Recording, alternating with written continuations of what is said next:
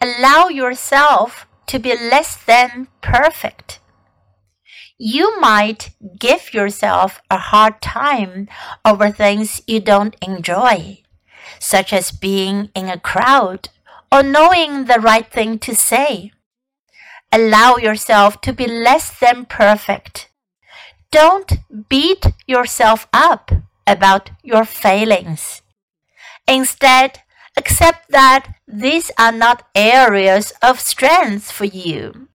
Avoid them if you can and if you can't, just observe what is going on around and within you.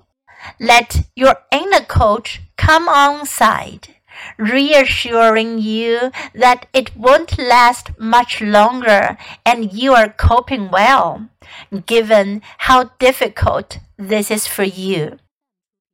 The most wonderful quality you can foster is to be gentle with yourself.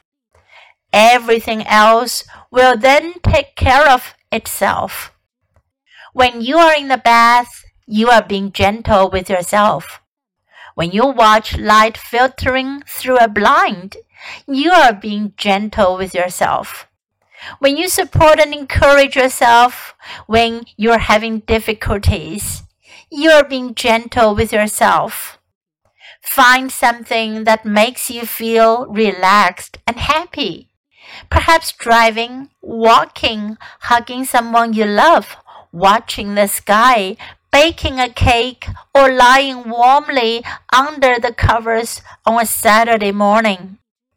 Next time you do this thing, really listen to your internal reactions. I want to encourage you to take that sense of your own space with you wherever you go. It's fully portable. If you lose the feeling, make sure you step back and recharge it when you can. You might give yourself a hard time over things you don't enjoy, such as being in a crowd or knowing the right thing to say. Allow yourself to be less than perfect. Don't beat yourself up about your failings. Instead, accept that these are not areas of strength for you.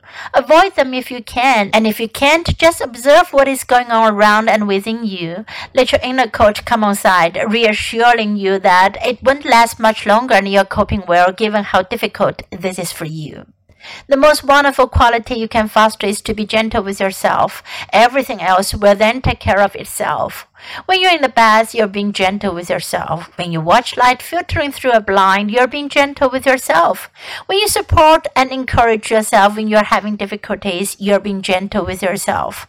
Find something that makes you feel relaxed and happy. Perhaps driving, walking, hugging someone you love, watching the sky, baking a cake, or lying warmly under the covers on a Saturday morning. Next time you do this thing, really listen to your internal reactions. I want to encourage you to take that sense of your own space with you wherever you go. It's fully portable. If you lose the feeling, make sure you step back and recharge it when you can.